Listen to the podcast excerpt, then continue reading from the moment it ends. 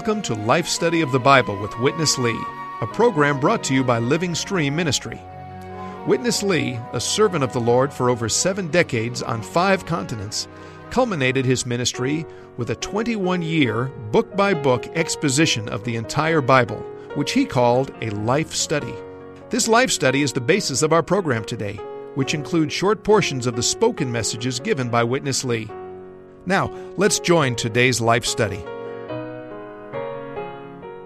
For most believers, the Christian life is one of peaks and valleys. At times, we may be carried in a marvelous and victorious condition with little or no self effort. At other times, we're dry, weary, and easily overcome. In the historical record of the Bible, we can see that God's people corporately go through similar ups and downs. But from their experience, we may be able to learn some wonderful keys to helping us deal with our own periods of spiritual desolation and even that we might be brought into a full restoration. Bob Danker's joining us as we've come to a, a, segment of the Psalms, Bob, that really unveils a lot of trouble among God's people, and even God's interests seem to have been uh, damaged. They've come under attack, and yet there are some uh, some real keys here, aren't there, for our own experience? There really are, Chris. Here in this portion of the Psalms, we can see the desolation that took place because Israel was unfaithful to God. Right. God allowed the nations to come in, the Gentile nations, and to devastate the whole situation in the Holy Land, and the holy city of Jerusalem was destroyed, the holy temple was utterly destroyed, and God's holy people were carried away into captivity. And this is a very discouraging situation. And sometimes we may find ourselves in a similar situation. We do need to know how we got there, and how we can be revived and restored. God is a God of revival and restoration. He desires to revive his people, but mm-hmm. there is a way for us to be revived and restored to a proper and even glorious situation in our individual Christian life and in our corporate church life in relation to God and his purpose and plan. And this is the marvelous thing that we will see in this particular broadcast. Uh, someone continues the line that we began in our previous program. Bill Lawson was with us, Bob, and uh, one of the things that struck me, of course, that was the section of uh, Psalms just before this, 73 up through 76. God allowed his interests, which is really represented by the temple, the sanctuary, the holy city, all these things represent God's interests, and, and the Lord allowed those to come into this state of destruction or desolation but because of, as you said, the unfaithfulness of God's people. So it really reminded me of somewhat the responsibility that we bear as God's people. We may become careless and neglectful of spiritual things and consider, well, maybe I'll suffer, but I'm willing to. But the fact is, God's interests suffer, don't they, when, when we let down to that degree? That's right. Israel, actually, with the Holy Land, the Holy Temple, the Holy City, and the Holy People, represented the entirety of God's interests on the earth. They were all that God had to carry out his purpose and his plan at that time. And for Israel, the people, the temple, the city, and so forth to be desolated means that God lost a lot in relation to his interests. So the restoration and the revival of God's people is related also to God himself and his purpose and his interests on this earth. God needs to revive his mm-hmm. people, otherwise, he himself will suffer loss. Well, this program, really, though, now we've painted somewhat a black backdrop, is quite encouraging, quite hopeful, because we're going to see uh, the solution to uh, the desolation of God's house in these uh, pages, in these verses from the Psalms. Uh, I'd like to read a little bit. We're in Psalm 77 and 78 here in this first segment. Psalm 77 begins with the psalmist saying, My voice calls out to God, and he will give ear to me. In the day of my distress I sought the Lord. My hand was stretched out in the night, and it did not drop. My soul refused to be comforted. I remember God, and I moan, I complain, and my spirit faints. Selah. Then jump down to verse 11 and 12, because this is a key point in this first segment. I will bring to remembrance the deeds of Jehovah for I will remember your wonders from of old, and I will meditate on all that you have done, and muse on your doings. And now into Psalm 78, verse 12 and 13. He did something wonderful in the sight of their fathers, in the land of Egypt, in the field of Zoan. He divided the sea and caused them to pass through, and he made the water stand as a heap. Of course, this is recalling the Lord's delivering the children of Israel out of the enslavement of Egypt and coming through the Red Sea as the waters parted. Of course, the marvelous psalm, isn't it, Bob? And a lot of detail in there recalling those uh, experiences that the children of Israel had in the wilderness. Yes, these were the days, of course, the days of old when God's uh, might and power were active on Israel's behalf to deliver them from the Egyptian slavery and bring them to himself for the fulfillment of his purpose. So the psalmist is recalling these things as uh, he is uh, trying to deal with the current situation he finds himself in, which is in the midst of this desolation. All right, let's join Witness Lee. The Psalms were arranged from the very beginning in a very good sequence according either to history or doctrine. All the seven Psalms are on the devastation, destruction of the holy city, holy temple, and holy people. Three holy things. All God destroyed. This psalmist, he was there. He saw the things. On the one hand, he was complaining, and he recognized he shouldn't do that. Then, on the other hand, he is now recalling the uh, years in which God's right hand was manifested. The psalmist recalled the past. He complained according to present situation, but he was reminded, you should recall the past, and he did, and mused on God's wondrous doings for his people. According to my knowledge, of understanding English. The word muse is somewhat a sweet word, somewhat for enjoyment. In the night, you couldn't sleep so well, even you are young. Sometimes in the night, you recall the past. And that was not just a recalling, that was musing. Maya as an old man, I did have a lot of musings. Amused. Why, what can revival there in Chefoo, 1942? Amused. I was thinking, I was thinking, I was meditating, but in enjoyment. So the psalmist here, musing, my, my forefathers, God's people, were there in Egypt under slavery. But God did this, God did that. My goodness, all the things. So you know what? Entire Psalm 78, just a music of God's doing in the past. Jerusalem got devastated, and the people got nearly either killed or captured. Then what? Do you mean this is the end of Israel? Israel is finished? No, that's not the end. There will be a restoration.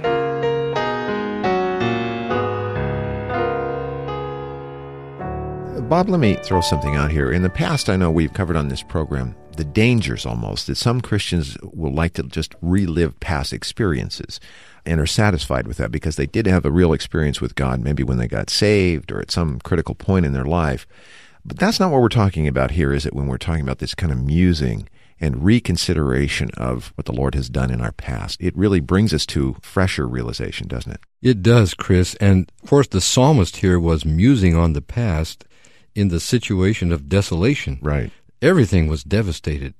Uh, it was very discouraging. There was hardly an encouraging sign to be found anywhere. So his attention was directed to the past and what God had done for Israel when they were there in the slavery in Egypt.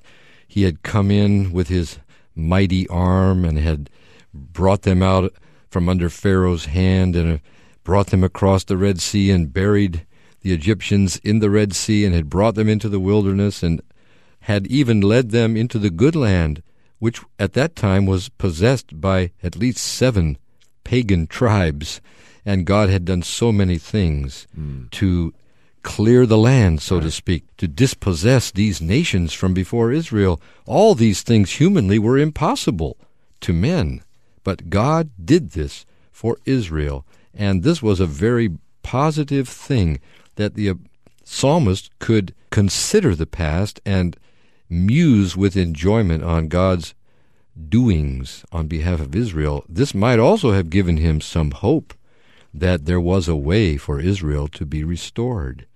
The situation was absolutely a matter of devastation at that time, but there is such a God who has the capacity to restore his people. And so eventually in these Psalms, as we read through them, the psalmist cries out to God, Oh, revive your people, restore us. Amen. He calls on God, the God who had done so many marvelous things in the past, to restore and revive the nation of Israel. Yeah, I like that. He ends that way in this uh, section we just listened to. Despite the desolation, despite the destruction, this kind of musing consideration brings us to the realization that God will have a restoration among his people. He didn't deliver the children of Israel out of Egypt just to see them devastated and destroyed and defeated ultimately and finally in the good land. Uh, surely his purpose is still at work. And even so in our experience, right? We've been called, we've been saved, we've been uh, called out to his eternal plan and purpose. He will have it, won't he? He will have it, Chris. He will. And he has the capacity to revive us and restore us. Well, Bob, after musing upon these victories that his forefathers had experienced, by the time the psalmist comes to Psalm 80, now we're really seeing the condition of restoration or the, the restoring hand of God at work here. And there's a particular key that will be brought out in this point as to why. And this key comes out in some of these verses. Let me read a few here. Verse 7 and verse 8 in Psalm 80. O God of hosts, restore us and cause your face to shine, and we will be saved. You brought a vine out of Egypt. You drove out nations and planted it. And now jumping ahead to verse 14. O God of hosts, turn, we beseech you. Look down from heaven and see, and visit this vine. And 17. Let your hand be upon the man of your right hand, upon the Son of Man, whom you have strengthened for yourself. Then we will not turn back from you. Revive us, and we will call upon your name. O Jehovah of hosts, restore us. Cause your face to shine, and we will be saved. All right, here's Witness Lee. The way of restoration is the exalting of Christ. Amen. Christ must get at the right hand of God. And we all have to know the right hand of God is the highest peak of the entire universe. That is really the first place, the preeminence given to Christ. This is the exaltation. And the exaltation of Christ is the way of restoration. Today on this earth, among God's people, wherever exaltation is given to Christ, there is the restoration. There is the revival. The revival could only be realized by exalting Christ, giving Him the first place in everything. Let Him have the preeminence. Is He at the right hand of God in your home? Is Christ at the right hand of God in your marriage life? In your private life? If Christ is at the right hand of God in your marriage life, in your private life, in your church life, everywhere is a restoration. Hallelujah. When we go to visit people and preach the gospel, we tell people you must realize Christ as the Son of God, becoming a man. He died on the cross for your sins, and he resurrected, and he ascended to the right hand of God in heavens. Today, you have to call on him. If a sinner would call on him right away, that in the eyes of God is to exalt Christ. Then that sinner right away, God what? Regenerated, revived, and restored. Then when all these regenerated persons, revived persons, restored persons coming together, they become the church. That's the restoration.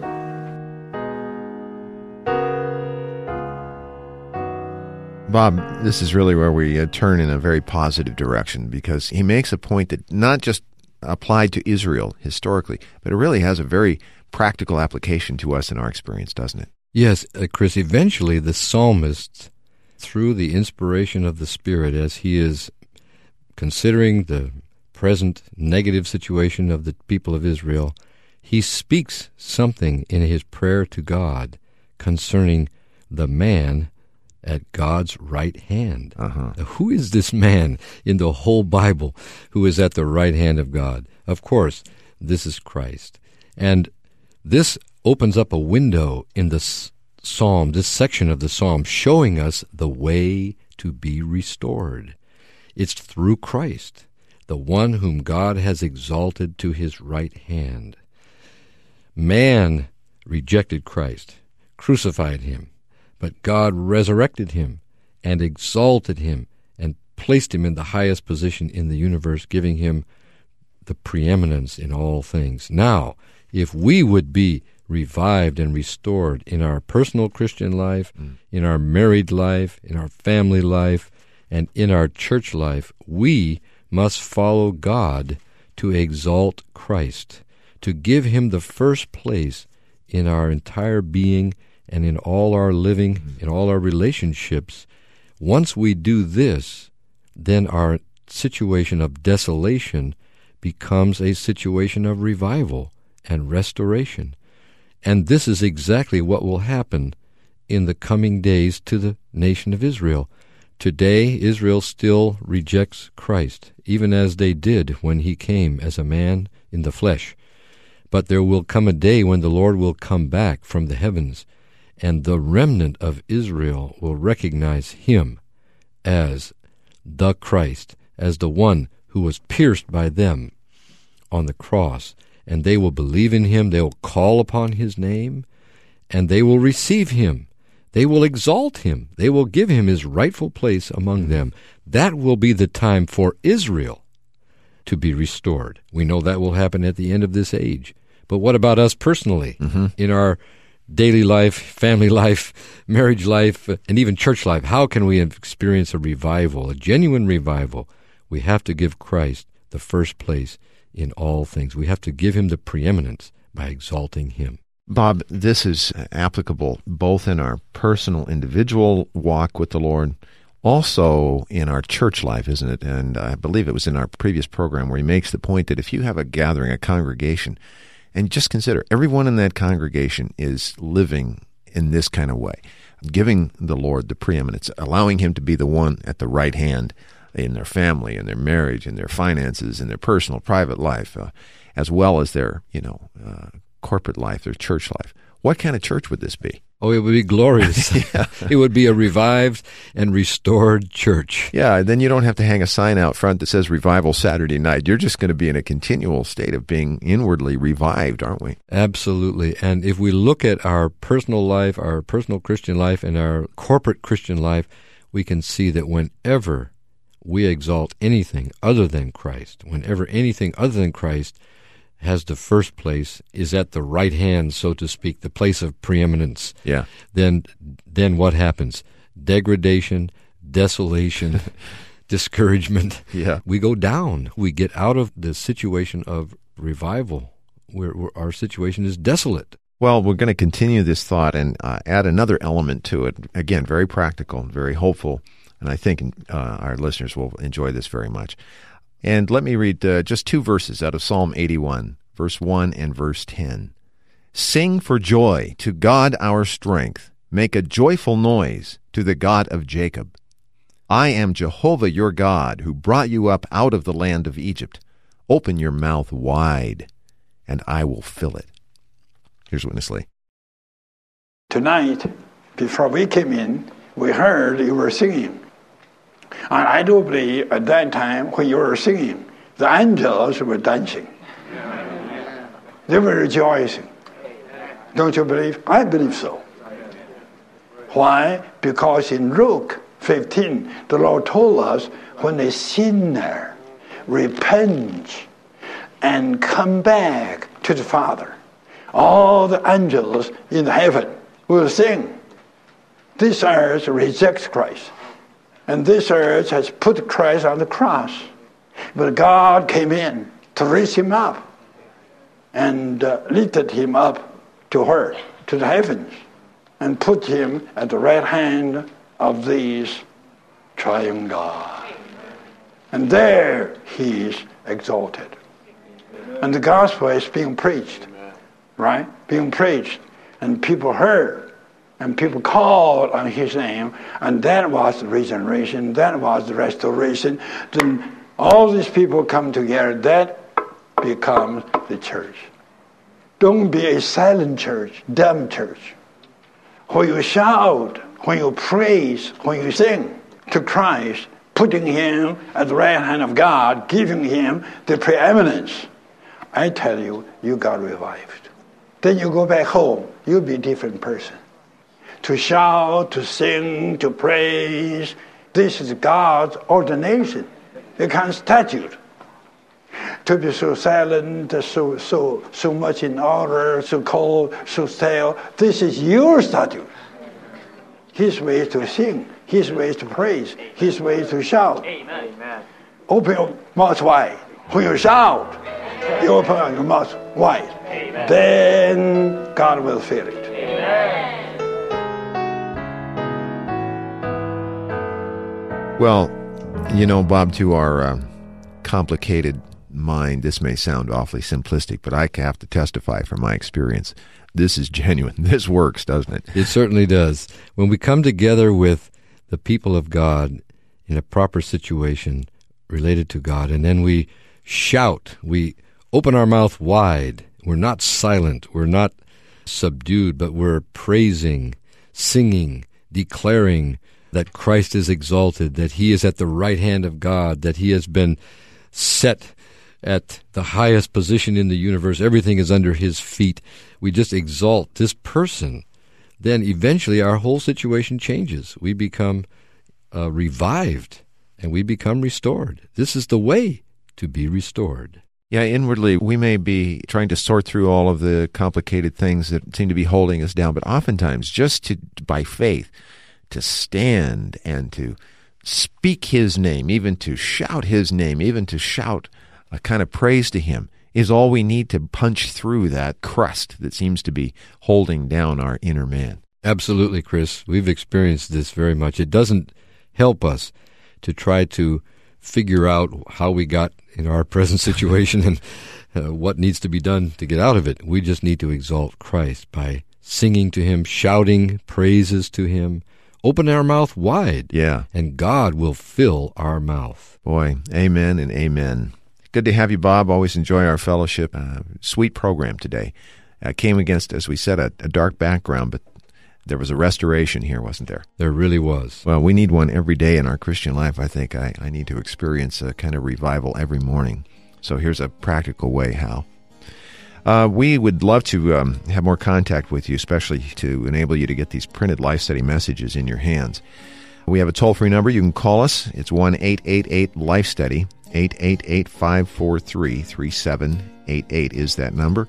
Also, you can reach us via email, which is just radio at lsm.org, or visit our website, which is www.lsm.org. And uh, there, of course, we have many of our uh, printed resources available. Some you can just read online to get a good sampling, others you can order directly. Also, we have all of our previous programs, now more than 1,700 of our past life study of the Bible radio programs available for your listening at any time from, again, our website, which is www.lsm.org. And finally, you can write to us as well. Our mailing address is Living Stream Ministry, Post Office Box 2121, Anaheim, California 92814. We hope you'll stay with us as we continue in this life study of the Book of Psalms. For Bob Danker and Chris Wild, thanks very much for listening today.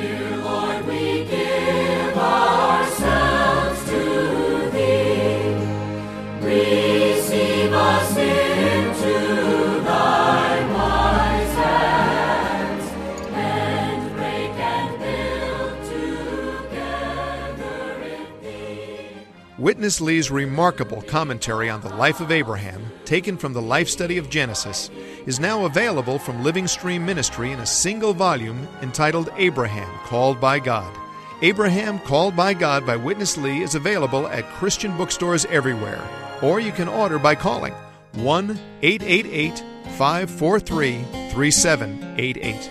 That's 1 888 543 3788.